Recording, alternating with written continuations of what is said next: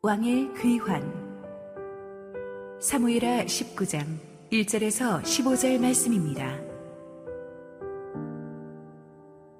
어떤 사람이 요압에게 아르되 왕이 압살롬을 위하여 울며 슬퍼하시나이다 하니 왕이 그 아들을 위하여 슬퍼한다 함이 그날의 백성들에게 들림에 그날의 승리가 모든 백성에게 슬픔이 된지라 그날의 백성들이 싸움에 쫓겨 부끄러워 도망함 같이 가만히 성읍으로 들어가니라.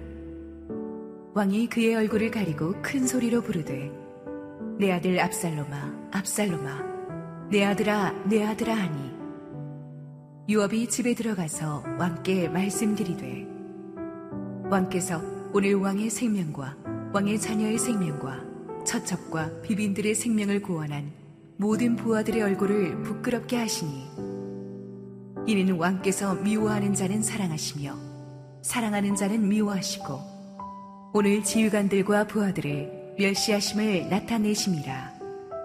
오늘 내가 깨달으니 만일 압살롬이 살고 오늘 우리가 다 죽었다면 왕이 마땅히 여기실 뻔하였나이다. 이제 곧 일어나 나가 왕의 부하들의 마음을 위로하여 말씀하옵소서. 내가 여호와를 두고 맹세하옵나니 왕이 만일 나가지 아니하시면 오늘 밤에 한 사람도 왕과 함께 머물지 아니할지라. 그리하면 그 화가 왕이 젊었을 때부터 지금까지 당하신 모든 화보다 더욱 심하리이다 하니.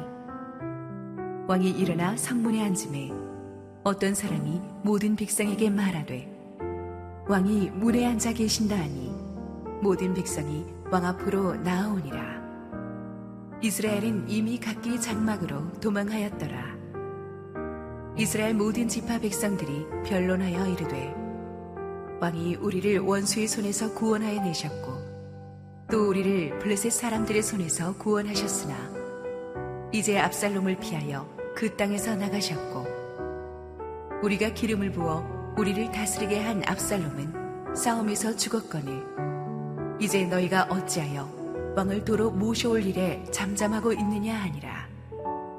다윗 왕이 사독과 아비아달 두 제사장에게 소식을 전하여 이르되 너희는 유다 장로들에게 말하여 이르기를 왕의 말씀이 온 이스라엘이 왕을 왕궁으로 도로 모셔오자 하는 말이 왕께 들렸거늘 너희는 어찌하여 왕을 궁으로 모시는 일에 나중이 되느냐 너희는 내 형제여 내 고륙이거늘 너희는 어찌하여 왕을 도로 모셔오는 일에 나중에 되리요 하셨다 하고 너희는 또 아마사에게 이르기를 너는 내 고륙이 아니냐? 내가 요압을 이어서 항상 내 앞에서 지휘관이 되지 아니하면 하나님이 내게 벌 위에 벌을 내리시기를 바라노라 하셨다 하라 하여 모든 유다 사람들의 마음을 하나같이 기울게 하매 그들이 왕께 전가를 보내어 이르되 당신께서는 모든 부하들과 더불어 돌아오소서 한지라. 왕이 돌아와 요단의 이름에 유다 족속이 왕을 맞아 요단을 건너가게 하려고 길갈로 오니라. 할렐루야 우리 하나님께 감사와 영광의 박수 올려드리겠습니다. 축복된 주일 현장 예배에 오신 모든 성도님들과 지금 실시간 온라인 생방송으로 함께하고 계신 국내 모든 성도님들에게 하나님의 은혜와 축복이 넘치도록 임하기를 원합니다. 우리 함께 기도하시고 말씀 보겠습니다. 사랑하는 아버지, 지난 한 주도 여러 가지 일들이 우리의 삶에서 있었지만 오늘도 하나님의 말씀의 은혜로 새롭게 회복되기를 원합니다. 부족한 종을 감추시고 우리 주님 홀로 영광 받으시옵소서 예수님 이름으로 기도했습니다. 아멘. 지난주에 우리는 반역의 수계 압살롬이 다윗의 부하 요압의 손에 아주 비참하게 죽는 모습을 살펴보았습니다. 그 소식을 접하고 다윗 왕은 깊은 충격과 슬픔에 빠졌습니다.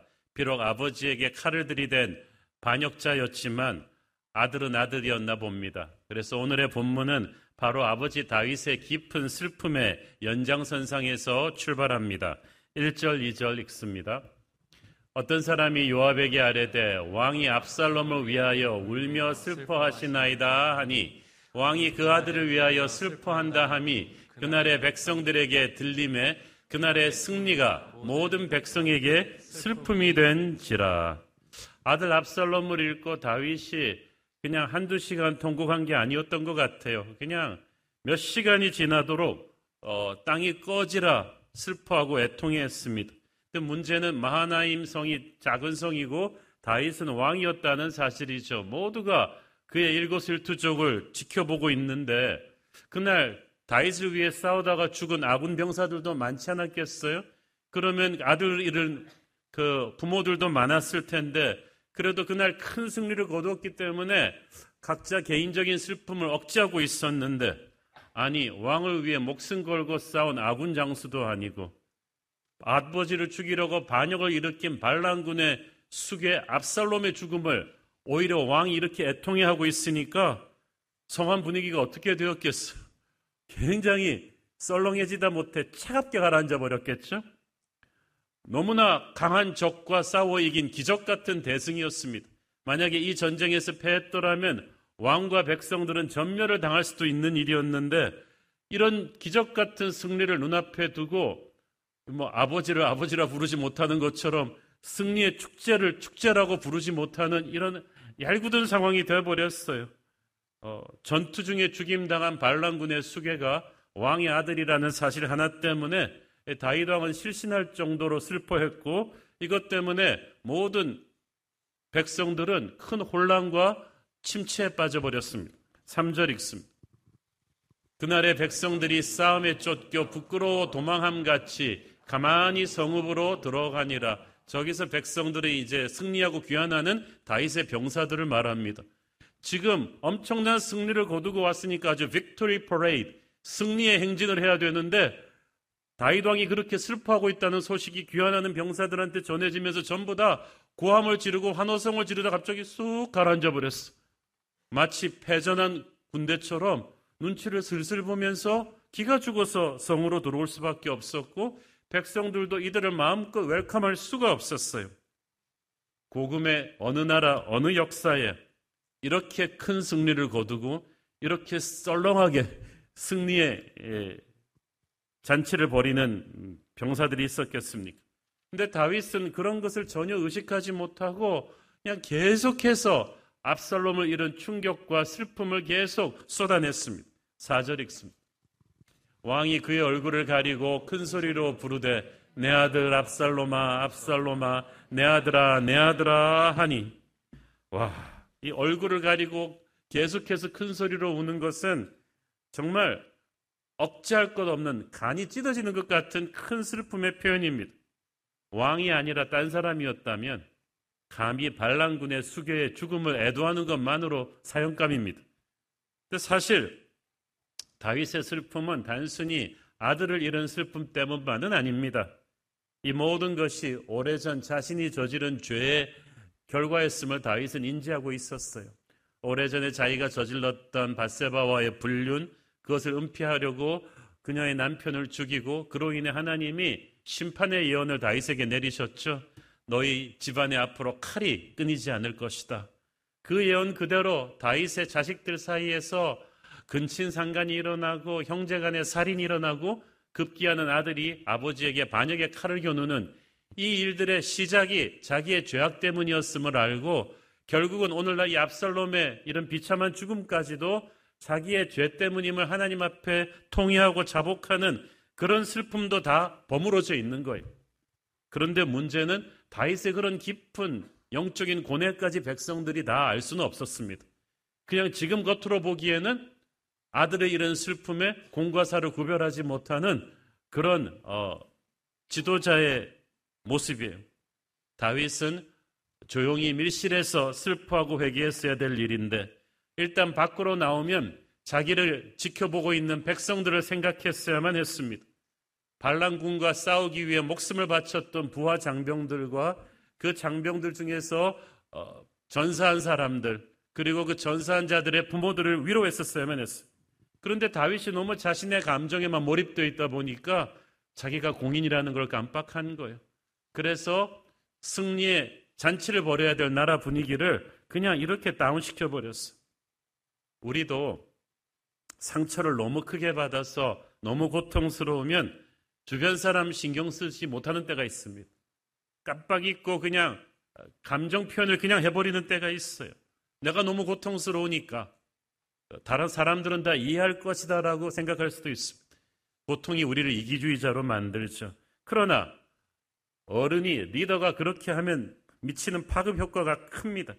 그러므로 하나님 앞에서 홀로 울고 아파할지라도 공동체 앞에서는 내가 가지고 있는 영향력을 생각해야 됩니다. 그래서 감정을 절제할 줄 알아야죠. 슬퍼도 그 눈물을 삼킬 수 있는 것. 그래서 지도자의 자리는 어려운 것입니다.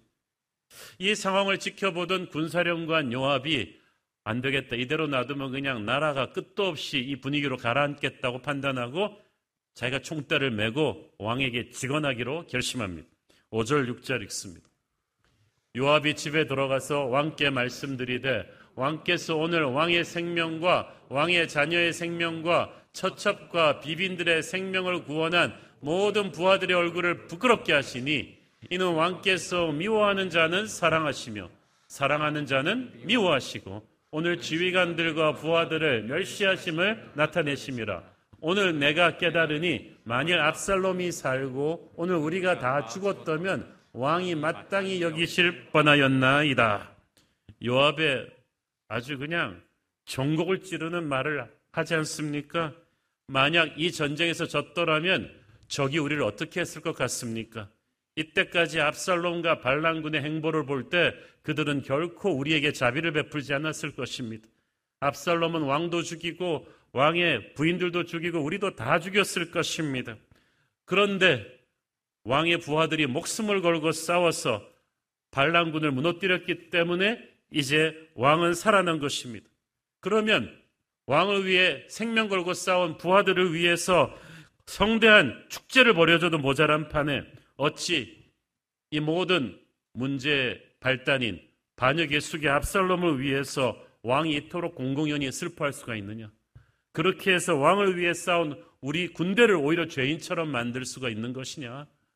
차라리 우리가 죽고 압살롬이 살았더라면 왕이 기뻐했겠느냐? 진짜 그런 마음은 아니지 않느냐? 하지만 지금 왕이 하고 있는 말과 행동은 모든 백성들에게 그런 오해를 사기에 충분하다. 정신 차리시라. 이런 거죠. 7절 읽습니다.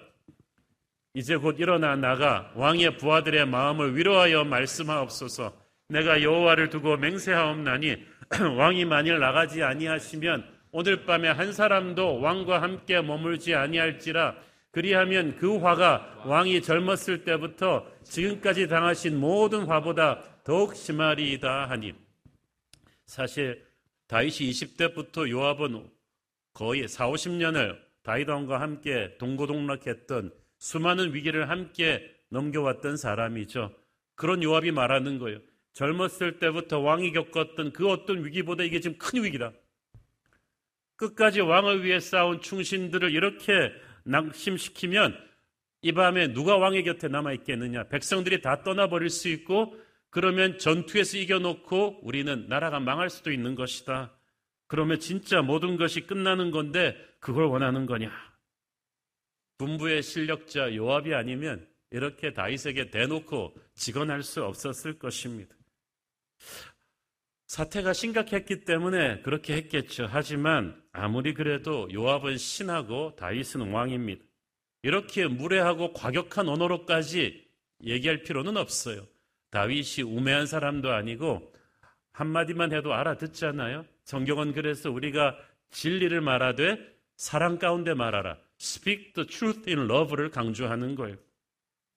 다윗은 요압의 말하는 내용보다 그 말하는 어투에 더 상처를 받았을 것입니다. 게다가 요압이 누굽니까? 다윗의 당부를 무시하고 압살롬을 잔혹하게 부하들과 함께 난도질 쳐서 죽인 장본인이에요. 이 뉴스 정보를 이미 다윗도 지금쯤 보고받아 알고 있을 텐데 요압도 양심이 있으면 그래도 와서 말이죠. 거기에 대해 한마디라도 조금 왕의 마음을 위로해 줘야 되잖아요. 아, 죄송합니다. 전하. 제가 난전 중에 할 수 없이 압살롬을 죽였습니다. 왕의 마음이 아프시겠죠. 거기에 대해서 정말 죄송하게 생각합니다. 그러나 어쩔 수 없었습니다. 말이라도 말이죠. 이 말 한마디부터 해놓고 시작을 해야 되는데 다짜고짜 와가지고 다윗 왕의 잘못만 질책하니까 얼마나 다윗이 상처를 받았겠어. 여러분도 어, 직장생활 하시는 분 리더한테 직원할 때 참 지혜롭게 하십시오. 똑같은 말을 해도 어, 이렇게 하면 안 되죠. 게다가 요압은 다윗이 압살롬을 잃은 슬픔뿐 아니라 자신의 모든 죄를 회개하는 그런 영적인 고뇌까지 하고 있다는 걸 알지 못했어요. 최측근 신하였지만 모르는 왕의 속마음 고통이 있는 법이죠. 어쨌든 다윗은 그렇지만 요압의 사나운 말에 상처는 받으면서도 정신은 차렸어요. 포인트를 잡았어요. 다윗은 참 그래서 훌륭한 왕인 것 같아요. 조금 잘못하다가도 바로 어, 정신을 차립니다. 8절 읽습니다. 왕이 일어나 성문에 앉음에 어떤 사람이 모든 백성에게 말하되 왕이 문에 앉아 계신다 하니 모든 백성이 왕 앞으로 나오니라 이스라엘은 이미 각기 장막으로 도망하였더라. 여기서 성문에 앉는다는 말은 보통 말이 아닙니다. 그 당시에 성문은 재판이나 행정 소송 등이 이루어지는 왕의 공식 진부처와도 같은 것입니다. 성문에 앉을 때는 잠옷 입고 앉지 않습니다. 딱 왕의 그 예복을 딱 입고 목욕 재개하고 딱 왕관을 쓰고 칼을 차고 딱 앉아서 왕의 임무를 이제 수행하기 시작했다는 뜻이에요. 모든 백성이 그것을 딱 알아챈 거예요. 모든 백성이 나왔다는 말은 좀 늦긴 했지만 승리의 퍼레이드를 하게 했고 백성들이 앞으로 처결해야 될 여러 가지 일들을 가지고 나와서 왕 앞에 나왔다는 뜻. 그러니까 이제 왕국이 정상적으로 돌아가기 시작했다는 뜻입니다. 다윗이 왕의 위엄과 능력을 가지고 다시 백성들을 이끌기 시작했다는 뜻이죠. 참 이것을 보면 다윗은 정말 하나님의 은혜의 힘으로 자기 회복할 수 있는 능력이 강한 사람임을 알 수 있어요. 우리가 로버트가 아니잖아요. 리더도 감정이 여리고 마음이 약해서 허물어질 때가 있지만 다윗은 오래 그렇게 무너져 있지 않았다는 거예요. 오래전 광야 생활할 때도 그랬잖아요. 시글락에서 적의 침공을 받아서 모든 걸 잃어버렸을 때 부하들마저 다윗을 치려고 했을 때 다윗은 힘들었지만 하나님 안에서 다시 일어나잖아요. 그래서 다시 부하들을 데리고 반격해서 승리하지 않습니까? 시편에도 보면 다윗의 시편에 보면은 초반부에는 막 절망적인 슬픔을 마음껏 토로합니다. 그래갖고 이 사람 완전히 우울증 빠지지 않겠냐 할 정도까지 가는데 아 중반부부터 셀라 하나님의 힘으로 다시 딱딱 오뚜기처럼 일어나는 걸 볼 수가 있습니다. 이번에도 그런 것 같습니다. 분명히 다윗은 초반부에 잘못했어요. 아들의 죽음에 대한 슬픔 때문에 너무 몰입돼 가지고 자기가 리더라는 어, 걸 잠깐 잊고 평정심을 잃었어요. 그로 인해 목숨 걸고 싸운 부하들의 마음까지도 좀 다운시켰어요. 왕으로서 잘못한 거죠. 그러나 어, 지도자도 사람이죠.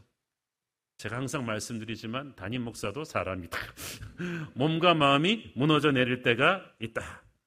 항상 영적으로 톱 컨디션에서 설교하는 건 아니다. 어느 주일이 그런 주일인지 저는 모른다. 근데 다윗이 지금 그랬던 것 같아요. 몸과 마음이 무너져 내려가지고 주변 사람들한테 미칠 영향력까지 미쳐 생각하지 못하고 어, 막 다운된 경우가 있었어. 그렇지만 백성들은 그래도 우리 왕은 저력이 있는 사람이다. 믿고 기다려준 것 같아요. 과연 그 믿음대로 다윗은 다운되기는 하지만 넘어지기는 하지만 오래 땅에 넘어져 있지는 않습니다. 성령의 힘으로 다시 일어납니다. 여러분도 그렇게 하십시오. 지금 혹시 넘어져 있는 분이 있다면 예수의 능력으로 다시 일어나십시오. 누구나 다윗도 넘어지고 낙심하고 울고 싶을 때가 있지만 오래 거기에 머물러 있지는 마십시오. 여러분은 그 땅에 머물러 있을 사람이 아니잖아요. 눈을 들어 하늘을 보고 다시 일어나는 여러분 되기를 축원합니다. 8절 끝부분을 보니까 이스라엘은 이미 각기 장막으로 도망하였다고 했는데 각기 장막으로 도망한 이스라엘은 누구냐 하면 압살롬의 반란군으로 와서 싸웠다가 대패하고 살아남아서 각자 그 자기들의 고향으로 돌아간 사람들을 말합니다. 열두 지파의 땅으로 다 돌아간 이들은 그 믿을 수 없는 패전의 소식을 퍼뜨렸을 것이고 다윗 왕은 과연 신화와 같은 전설이라는 것을 모두가 알게 되었을 것입니다. 야, 정말 다윗은 하나님이 함께하는 사람이구나. 그것과 함께 동시에 두려움이 모두를 엄습했습니다. 고금의 역사에서 반역을 일으킨 지역을 승리한 왕이 가만 놔두는 경우는 없었거든요. 아, 우리는 이제 살아남을 수 있을까? 이거를 이제 막 걱정하기 시작했겠죠. 어, 9절 읽습니다. 이스라엘 모든 지파 백성들이 변론하여 이르되 왕이 우리를 원수의 손에서 구원하여 내셨고 또 우리를 블레셋 사람들의 손에서 구원하셨으니 이제 이스라엘 압살롬을 피하여 그 땅에서 나가셨고 여기서 이스라엘 모든 지파는 유다를 제외한 이스라엘 열한 지파를 말하는데 이들이 모여서 서로 변론했다.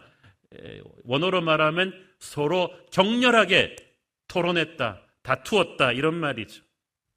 가짜 왕 압살롬이 죽고 반란에 실패하고 나니까 전부 다 패닉에 빠졌어. 먼저 그들이 비로소 이성을 찾았어요. 다윗 왕이 얼마나 훌륭한 왕이었는가를 그때야 기억한 거예요. 아, 그분이 우리를 원수들의 손에서 구원해 내셨지. 블레셋의 손에서도 구원해 내셨지. 우리가 그런 왕을 몰아내고 가짜 왕에게 속았었구나. 반역이 실패하고 나니까 정신을 차린 거예요. 누가복음 15장에 보면 돌아온 탕자가 언제 정신 차립니까? 돈이 다 떨어지니까. 반역이 실패하고 나니까 정신을 차려요. 아버지의 집에는 먹을 것이 많다는 사실을 그때 깨달았어요. 선하신 아버지가 좋은 분이라는 걸 그때 깨달은 거예요. 반란에 가담한 백성들은 자신들의 진짜 왕 다윗이 얼마나 좋은 분이었는가를 기억해낼만 했습니다. 그런 왕을 배신한 것이 얼마나 큰 죄인지를 깨달아야만 했어요. 그렇게 회개해야 다시 집으로 돌아와 새 역사를 시작할 수가 있습니다. 10절 읽습니다. 우리가 기름을 부어 우리를 다스리게 한 압살롬은 싸움에서 죽었거늘 이제 너희가 어찌하여 왕을 도로 모셔올 일에 잠잠하고 있느냐 하니라. 우리가 기름을 부어 세운 왕이다. 진짜 압살롬은 man-made king, 인간들이 추대한 왕이에요. 하나님이 기름 부어 세운 왕 다윗이 버젓이 있는데 인간들이 자기들의 왕을 세워서 하나님의 왕 다윗을 밀어냈어요. 그 반란이 성공할 수가 있겠습니까? 어떻게 인간이 세운 왕이 하나님이 세운 왕을 이기겠어요? 이길 수 없는 싸움을 그들은 한 거예요. 자, 그런데 중요한 것은 히브리 문화에서 그래도 어쨌든 한번 기름 부어 왕으로 세웠다는 것은 선왕 다윗 왕국의 종식을 의미했습니다. 그래서 압살롬이 비록 죽었다고 할지라도 왕의 즉위식을 이미 치렀기 때문에 다윗이 다시 섣불리 왕의 자리에 앉을 수는 없었습니다. 따라서 다윗이 예루살렘으로 복권하기 위해서는 압살롬의 기름 부심이 무효라는 그래서 다윗이 복권할 수 있는 명분이 필요했어. 그 명분이 뭐냐 하면 이스라엘 열두 지파가 자발적으로 나와서 다시 다윗을 왕으로 모셔가는 것이었습니다. 자, 다시 정리합니다. 압살롬이 망했기 때문에 그를 따랐던 모든 이스라엘 지파도 망한 거예요. 그들은 이제 반역의 자식으로 심판을 받아야 돼. 참된 왕을 버리고 잘못된 왕을 따랐기 때문이죠. 그들이 심판을 면할 수 있는 유일한 방법은 잘못된 왕 압살롬을 따랐던 과거를 청산하고 참된 왕을 다시 자기 신들의 인생의 보좌로 모셔오는 것이었습니다. 이것은 그 누구도 대신해 줄 수 없어요. 자기들의 결단으로 해야 돼요. 그들은 원래 압살롬의 백성이 아니에요. 다윗의 백성이었어. 잘못된 왕에게 미혹되어서 잘못된 선택을 하다가 인생이 망했거든요. 근데 이제 진짜 왕 다윗이 승리했고 귀환하시려고 해요. 그렇다면 빨리 가짜 왕을 따랐던 자신들의 죄를 참회하고 진짜 왕을 맞아들어야죠. 우리는 하나님만 따라야 될 주의 백성입니다. 그런데 그런 주의 백성들이 간혹 가짜 왕 마귀에게 미혹되어서 하나님이 아닌 돈을 따라갔다가 권력을 따라갔다가 잘못된 길을 가다가 망할 때가 있습니다. 이때 빨리 회개하고 돌아와서 진짜 왕에게 용서를 구해야죠. 그 왕을 모셔드려 가야죠. 망했는데도 사태의 원인을 깨닫지 못하고 어기적거리고 있다면 상황은 더 악화될 것입니다. 진짜 왕을 여러분의 인생의 보좌로 빨리 다시 모셔와야 합니다. 이 선택은 누가 대신해 줄 수 없어요. 요한계시록 3장 20절 보십시오. 볼지어다 내가 문 밖에 서서 두드리노니 누구든지 내 음성을 듣고 문을 열면 내가 그에게로 들어가 그와 더불어 먹고 그는 나와 더불어 먹으리라. 요한계시록의 이 말씀이 예수 안 믿는 사람에게 한 말씀이 아니에요. 이미 예수 믿었지만 세상의 왕에게 마음을 주어서 신앙이 크게 흔들리고 있는 이중적 크리스천들에게 주는 하나님의 경고이자 부탁이에요. 진짜 왕이 기다리고 계신다. 너의 죄를 회개하고 잘못된 왕을 선택한 그 걸음에서 유턴해서 진짜 왕을 다시 맞아들여라. 그것만이 새로운 역사를 시작할 수 있는 길이다. 그런데 이스라엘 지파들이 이제 그렇게 해야 된다는 것은 알게 되었지만 누가 고양이 목에 방울을 달 것이냐? 과연 다윗이 우리를 용서할 것이냐? 이 문제를 놓고 빨리 실천을 못하고 빨리 왕에게 달려가지를 못하고 미기적거리는 시간이 지체되니까 이번에는 다윗이 좀 마음이 초조해졌습니다. 그래서 다윗이 좀 무리수를 두게 되죠. 11절 읽습니다. 다윗 왕이 사독과 아비아달 두 제사장에게 소식을 전하여 이르되 너희는 유다 장로들에게 말하여 이르기를 왕의 말씀이 온 이스라엘이 왕을 왕궁으로 도로 모셔오자 하는 말이 왕께 들렸거늘 너희는 어찌하여 왕을 궁으로 모시는 일에 나중이 되느냐. 다윗 왕은 열두 지파 전체가 이렇게 자기를 모셔올 의논을 하고 있다는 말을 듣고 유다에게 사자를 보내서 너희들 지금 상황이 어떻게 돌아가는지 모르느냐? 열한 지파가 이 의논을 하고 있는데 왜 유다 지파가 미기적거리느냐? 너희들이 먼저 앞장서야 되지 않느냐고 재촉한 거예요. 다윗이 유다 지파 출신이잖아요. 그래서 오래전 유다의 헤브론에서 먼저 유다의 왕으로 초대되고 나서 유다가 가장 인구가 많으니까 그 힘으로 이스라엘 전체의 왕이 된 것입니다. 그런데 사악한 압살롬도 반역을 시작할 때 아버지의 루틴을 그대로 따라갔어. 헤브론으로 내려가서 유다 장로들을 장악해서 유다 지파의 힘으로 다른 지파들을 장악해서 반역을 일으킨 거예요. 사실 다윗의 입장에서 보면 유다에 대한 배신감이 컸겠죠. 어, 게다가 압살롬의 반란군 사령관 아마사도 유다 지파입니다. 그래서 유다 지파 지도자들은 아마 다윗이 자기들을 절대 용서하지 않을 거라는 두려움이 있었던 것 같아요. 그걸 알고 다윗이 먼저 손을 내민 거죠. 아, 다윗도 인간적인 배신감으로 생각하면 유다 지파를 참 포용하기가 쉽지 않았을 거예요. 그렇지만 어떻게 하겠어요? 자기의 핏줄이고 가장 인구도 많고 수도 예루살렘이 그 영토 안에 있고 유다를 적으로 돌리고 다시 새 역사를 시작할 수가 없잖아요. 그래서 유다를 적극 포용하기로 했는데 이 다윗이 여기서 좀 너무 지나쳤어요. 너무 인간적인 어필을 합니다. 12절 읽습니다. 너희는 내 형제요 내 고륙이건을 너희는 어찌하여 왕을 도로 모셔오는 일에 나중이 되리어 하셨다 하고 자 다윗의 어필은 하나님에 대한 언급이 아니에요. 하나님께서 원하신다가 아니라 너 내 혈유가 아니냐. 쉽게 말해서 아, 우리 같은 경상도 사람끼리 우리 같은 고향 사람들끼리 밀어줘야 되지 않느냐. 혈연에 호소한 거예요. 어, 그래서 당신들이 한때 압살롬에게 미혹돼서 반역자가 되었지만 내가 어찌 내 피를 나는 형제인 너희들을 버리겠느냐? 정치 보복은 없을 것이다. 안심하라. 그러니까 너희들이 앞장서서 나의 환궁을 추진하면 어, 그래서 열한 지파가 다 같이 일어나면 새 역사 시작에 주도권을 행사할 수 있지 않겠느냐? 이걸 한 거예요. 그뿐이 아닙니다. 다윗이 아무도 생각하지도 못한 충격적인 인사 카드를 던집니다. 13절 읽습니다. 너희는 또 아마사에게 이르기를 너는 내 고륙이 아니냐 네가 요압을 이어서 항상 내 앞에서 지휘관이 되지 아니하면 하나님이 내게 벌 위에 벌을 내리시기를 바라노라 하셨다 하라 하여 와 아마사가 누굽니까? 어제까지 압살롬 반란군의 총사령관이었습니다. 물론 핏줄로 따지면 다윗의 조카요 다윗의 사령관 요압의 사촌이죠. 그렇지만 반란군의 총사령관이란 말이에요. 이제 이쪽이 이겼으니까 전범 1호로 처형해야 될 인물을 용서해 주는 것만 해도 대단했을 텐데 아 요압 대신 이쪽 군대 사령관으로 임명하겠다고 약속한 거예요. 파격이 아니라 충격에 가까운 인사입니다. 세상에 이런 인사는 없어요. 아, 제가 다윗이 왜 이런 충격적인 카드를 꺼내 들었을까 생각을 해봤는데 두 가지인 것 같아요. 일단은 요압이 싫어요.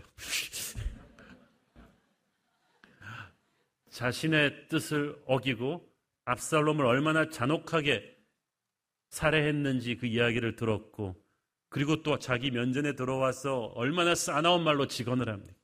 수십 년 동안 이 압살롬, 이 요압의 이런 충동적이고 자기 주관적인 이 싸나움에 다윗이 너무 지쳐 있었던 것 같고 둘째는 반란군의 군장인 아마사, 특히 유다 지파의 군장인 아마사를 회유함으로써 어, 쉽게 결정을 내리지 못하고 있는 유다 지파를 끌어안고 남은 반역 세력들을 안심시키겠다는 또 정치적인 제스처였던 것 같아요. 그러나 그렇다고 해도 지금은 너무 성급하고 무리한 결정입니다. 왜냐하면 아무리 미워도 요압은 목숨 걸고 반란군을 진압한 다윗의 군대 수장이에요. 그런 큰 공이 있는 장군을 하루아침에 해임하고 어저께까지 압살롬의 오른팔이 되어 싸웠던 아마사를 군대 지휘관으로 임명한다? 아, 이거는 상벌이 공정해야 되는 통치에서 있을 수 없는 일이죠. 어, 군대가 아직 납득하기 어려울 것입니다. 그래서 다음 주, 그 다음 주 본문에서 다루겠지만 이것은 군부의 큰 반란을 일으키고 와서 요압이 아마사를 또 죽이는 그런 비극을 맞춰. 하지만 아마사를 이렇게 끌어안겠다는 다윗의 제안은 유다 지파를 안심시키는 효과는 있었어요. 14절을 보면 이 유다 지파 모든 유다 사람들의 마음을 하나같이 기울게 하며 그들이 왕께 정가를 보내어 이르되 당신께서는 모든 부하들과 더불어 돌아오소서 한지라. 그래서 일단 표면적으로는 유다 지파의 마음을 얻어서 그들이 적극적으로 주도해서 왕의 황궁을 추진합니다. 그래서 다윗의 뜻대로 단편적으로는 이루어진 것 같은데 이것은 이제 다음 주부터 시작되는 또 다른 분열을 가져오게 되죠. 사실 다윗이 이 자기의 황궁을 추진하게 하고 싶었으면 유다 지파에게만 사자를 보낸 게 아니라 다른 열한 지파한테도 똑같이 사자를 보냈어야만 했어. 그래서 이왕이면 다 같이 나와서 다윗의 황궁을 추진하게 해야 되는데 유다 지파가 자기의 혈육이기 때문에 자기의 홈그라운드이기 때문에 어쨌든 유다 지파를 먼저 어, 장악해서 하려는 그 다윗의 인간적인 생각, 기도 안 하고 해버린 이 생각 때문에 오히려 유다 지파와 다른 이스라엘 지파들과의 또 다른 분열이 일어나게 되죠. 여러분 사실 반란을 진압하는 데 있어서 전투는 쉬워요. 그렇지만 갈라진 민심을 회복시키는 건 너무너무 어려워요. 우리나라도 그렇잖아요. 대선은 금방 끝나요. 대선 뒤에 갈라진 이 민심을 지금 뭐 보수 진보가 딱 반으로 나눠져 있잖아요. 이걸 하나로 회복하는 것은 굉장히 어렵지 않습니까?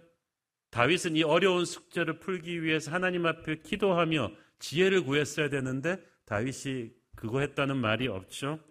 빨리 예루살렘으로 돌아와서 왕권을 회복하겠다는 생각이 너무 급해가지고 그는 이 일을 너무 인간적인 방법으로 추진하다가 문제들을 일으킵니다. 여러분, 그래서 우리가 하나님의 뜻임을 확신할 때도 그것을 이루는 과정에서 기도를 많이 하셔야 됩니다. 정말 지혜가 필요해요. 하나님의 뜻을 행할 때도 그 과정 하나하나에서 정말 예민하거든요. 우리가 기도하고 하나님의 지혜를 구하지 않으면 일이 그르쳐질 수가 있다는 거죠. 하지만 조급한 마음에 그런 무리수는 두었지만 어떻게든 예루살렘으로 돌아가려는 다이왕의 열정 하나만큼은 높이 살 필요가 있습니다.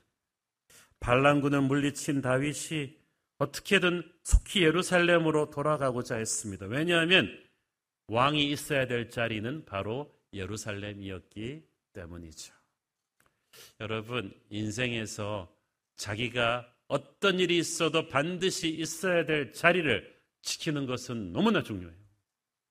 스포츠에서도요, 위치 선정이 얼마나 중요합니까? 인생에서도요, 자기가 지켜야 될 자리, 서야 될 자리를 인생의 절대 우선순위로 잡아서 딱 지켜주는 것이 너무나 중요해요. 가장 아버지와 어머니들은 부모의 자리를 지켜줘야 돼요. 어떤 힘든 일이 있어도 말이죠. 나라의 지도자는 위기의 순간에도 그 자리를 지켜줘야 돼요. 교회도 마찬가지죠. 사실 예루살렘에 돌아가면 수많은 문제들이 산적해 있습니다. 예루살렘 결코 편한 곳 아니에요. 이 돌아갈 예루살렘은 수십 년간 다윗이 다스려왔던 평화롭고 은혜로운 예루살렘이 아닙니다. 압살롬의 반란군이 완전 쑥대밭을 만들고 휘젓고 간 곳이. 복구하고 회복시켜야 될 일이 너무너무 많을 거예요. 반란군으로 인해서 상처와 실패가 가득한 땅이 예루살렘입니다. 아직도 도시 어느 곳에 정부 조직 어디에 반란군의 자녀 세력들이 남아 있다가 다윗을 노릴지 알 수가 없었어요. 수많은 사람들이 반란군 편에 붙었기 때문에 이제 다시 들어가서 옥석을 가려서 누구를 벌하고 또 누구를 믿고 다시 기회를 줘야 될지 알 수가 없어요. 그런 복잡하고 힘든 예루살렘이에요. 그런데 다윗은 그래도 그곳에 돌아가기를 원했다. 이것이 훌륭한 점이에요. 사실 역사의 다른 왕들 같으면 자기가 피신한 곳에 왕궁을 세우고 골치 아프다. 나 여기서 그냥 새로 왕국을 세워서 새로 시작할란다 할 수도 있었지만 다윗은 아니에요. 하나님의 성막이 있는 하나님의 임재가 있는 사명의 자리 예루살렘으로 돌아가려고 했습니다. 이것이 중요합니다. 자기 편한 것 따지면 그럴 필요가 없죠. 그러나 여러분 인생에서 내 행복, 내 편한 것을 중심으로 결정을 하지를 마세요. 우리가 행복해지기 위해서 예수 믿는 거 아니잖아요. 바울이 뭐 행복해지려고 살았다면은 빌립보 성교 이런 거 가지 말아야죠. 우리의 인생의 목표는 행복이 아니라 하나님의 영광을 드러내는 것이고 하나님의 영광은 하나님의 나라가 확장하는 데 있어서 내가 서야 될 자리에 가 서 있는 것이. 지금 다윗이 마하나임 성에 계속 머물러 있으면 몸은 편했겠죠. 그렇지만 그의 영은 편하지 않을 것입니다. 우리의 영은 우리가 있어야 될 사명의 예루살렘에 있을 때 비로소 평안을 누리는 거야. 그래서 유다 백성들은요, 포로로 잡혀가서 그 세계 최강대국에 가서 포로 신분이 해방되고 2세, 3세들이 태어나서 그 정말 예루살렘과는 비교도 할 수 없는 좋은 물질적인 컨디션에서 살게 되었을 때도 다시 예루살렘으로 돌아오고자 하는 사람들이 많았어요.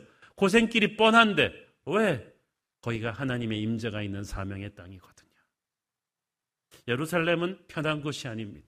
그러나 하나님의 임재가 사명이 있는 곳이 우리는 우리의 예루살렘에 가서 서야 돼요. 여러분 스포츠 선수들 생각해 보세요. 스포츠 선수들 그날을 위해서 피나는 훈련을 한 선수들의 꿈은 그라운드에서 주전으로 뛰는 거예요. 편하기는 벤치가 제일 편하죠. 에어컨 빵빵하게 나오고 옆에서 막 드링크 마시면서 편하게 있을 수 있죠. 상처와 부상의 위험도 없고 욕먹을 위험도 없는데 그라운드로 나가면 사방에서 태클이 들어오고 팬들 야유하고 상대편 야유하고 별의별 힘든 일이 다 있습니다만은 그래도 선수는 단 1초라도 벤치가 아니라 그라운드에 서 있기를 원해요. 안 그렇습니까? 우리의 인생도 마찬가지. 여러분, 우리는 편하게 벤치에 앉아서 행복하게 살기를 원하십니까? 아니면 뼈가 부서져도 실패와 상처와 고통이 기다려도 우리의 예루살렘에 가 서 있을 것입니까? 코로나 때 선교사님들이 많이 들어오셨어요, 한국에. 그래서 저도 좀 많이 만나보고 우리가 격려하는 사역도 많이 했는데 제가 선교사님들 여러분과 얘기해 보면서 깜짝 놀란 게 있어요. 일하시던 선교지가 엄청 터프한 곳들이었어요. 전기도 수돗물도 잘 안 들어오는 아프리카, 어떤 때는 배를 타고 한참 들어가야 되는 인도네시아의 섬. 그래서 막 물도 조심해서 마셔야 되고요. 툭하면 말라리아 걸리고 그런 데서 살다가 한국에 오니까 전부 다 한국 사람이라서 한국말 잘 통하죠. 안전하죠. 툭하면 병원 갈 수 있죠. 막 이렇게 편한데 이분들이 한두 달만 있으면 그 목이 뜯기던 아프리카가 그립대요. 자기가 거기 있어야 된다는 거예요.